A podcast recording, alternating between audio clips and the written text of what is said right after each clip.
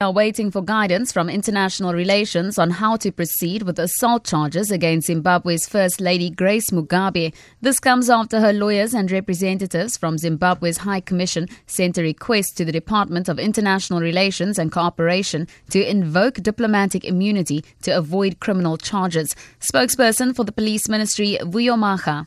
We're waiting guidance from DIRCO to make sure that we are able to proceed to say is there diplomatic immunity or not, uh, because obviously that's where they are competent.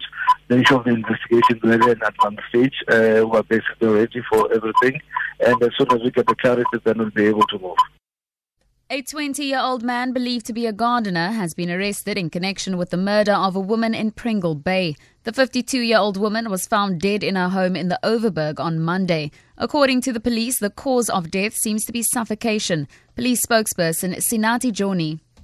Vehicle was also reported missing and was recovered burned out 30 kilometers away from the home a 20 year old male was arrested and was ex- expected to make a court appearance today at the Caledon Magistrates Court Uh, to face charges of murder and theft of motor vehicle. Circumstances surrounding the incident are being investigated.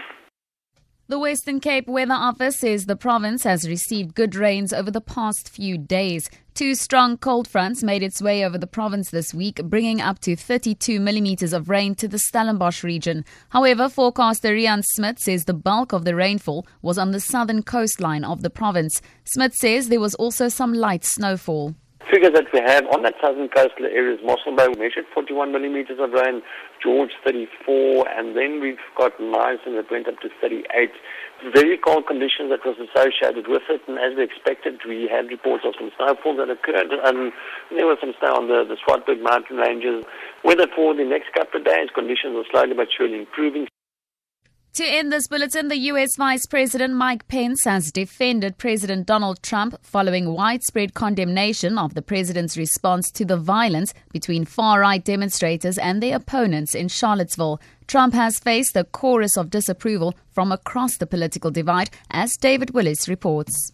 Support for the president is thin on the ground right now. White nationalists and his deputy Mike Pence lone voices amongst a sea of criticism.